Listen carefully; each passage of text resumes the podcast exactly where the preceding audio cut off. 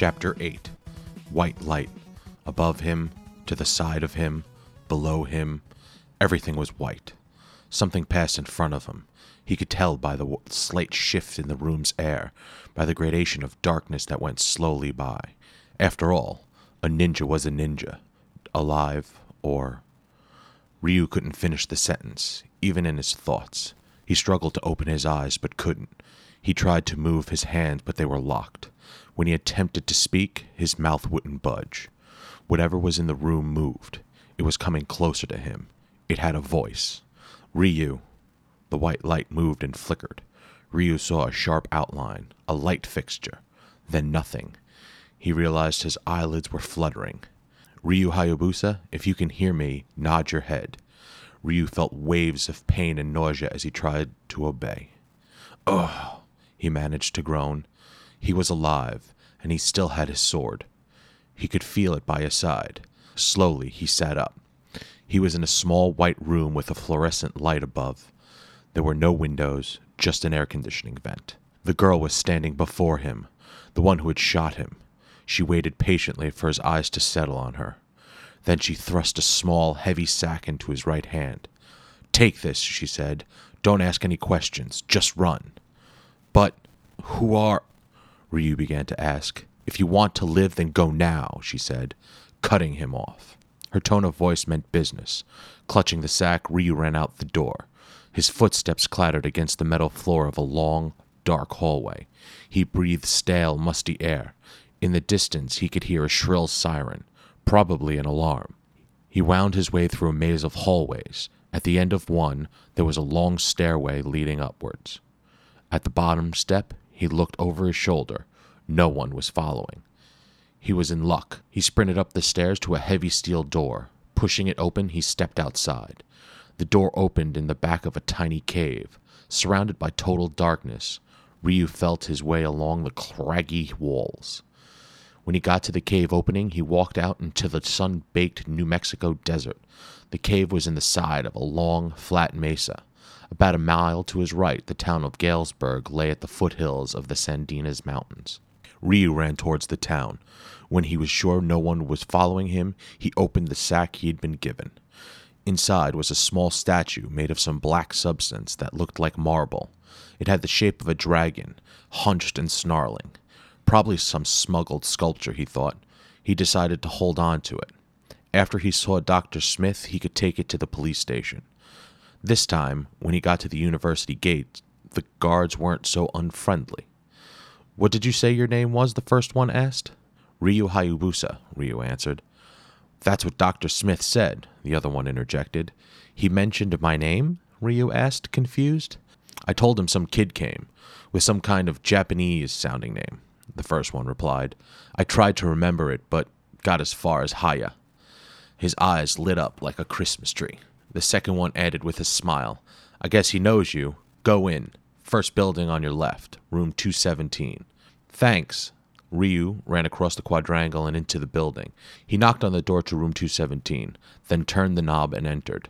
The first thing he noticed were the maps. Dozens of them, plastered on the walls, strewn all over the surfaces. There were floor-to-ceiling bookshelves on each wall, stacked with papers, magazines, tapes, books. And in the center of it all was a rumpled old man with a thick white beard and a potbelly. His piercing eyes stared through thick wire-rimmed glasses. He seemed to be examining Ryu, as if for an interrogation. But when he spoke, his voice was soft, almost tender. "You look just like your father," was all he said. Ryu walked up to the desk. "You knew him, didn't you?" he said. "You know what happened to him?" "Please sit," Doctor Smith said, gesturing to a chair. "I can't." Emotions were coursing through Ryu like electric connections. He wanted to jump with joy. He wanted to ask Doctor Smith a thousand questions at the same time. The last thing he wanted to do was sit. Doctor Smith nodded. "I don't blame you." He sat back in his chair. A trace of a smile emerged from behind the beard. "You know, I almost thought Plan F had failed. I was beginning to think I'd never meet you. And now, here you are. Grown, handsome, strong, exactly the way your father imagined you would be, and of all times for you to come." Ryu couldn't stand it any longer. "Please, Doctor Smith," he pleaded, "tell me what I'm doing here. Tell me what happened to my father. Very well, my boy. Doctor Smith picked up a pipe from his desk and stood up. He began pacing the room, every once in a while taking a deep puff. To begin with, I'm not Doctor Smith at all. At least I wasn't until Plan F took effect thirteen years ago. He stopped and looked at Ryu in the eyes. Ryu, my real name is Randolph Wimple. He went on without stopping for an hour. He told all about the expedition thirteen years ago, about the tablet, the inscription, the fearsome creature whose shield was marked with a J, the thugs at a hotel.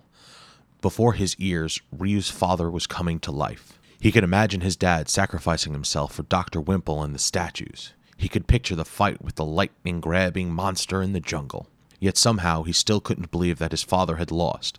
Even though he'd never met his dad, he felt that he knew him. And the man that he knew wouldn't have let himself be killed.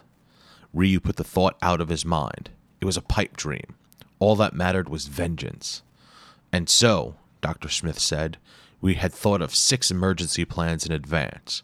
Plan F was only to be used in case of extreme danger.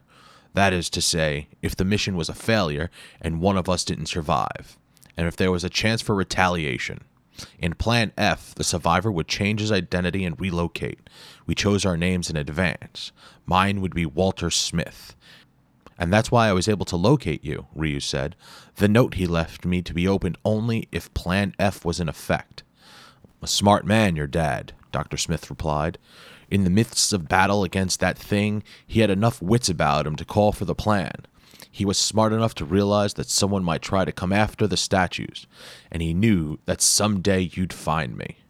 The light statue? Ryu suddenly said. The one that wasn't stolen. Do you have it? Doctor Smith pointed to a painting on the wall. Behind that painting, there's a very secure wall safe. The light statue has been there for twelve years, ever since I got my job here. I have reason to believe that there are forces who would like to have the statue, but they haven't been able to track me down. Perhaps they're still looking for a man named Wimple. Who would they be? Art collectors? Doctor Smith moved closer to Ryu. His voice suddenly became hushed. Ryu, I have done much research since my expedition with your father. Back then, I laughed at the idea of a sleeping demon. I have since found that it does exist.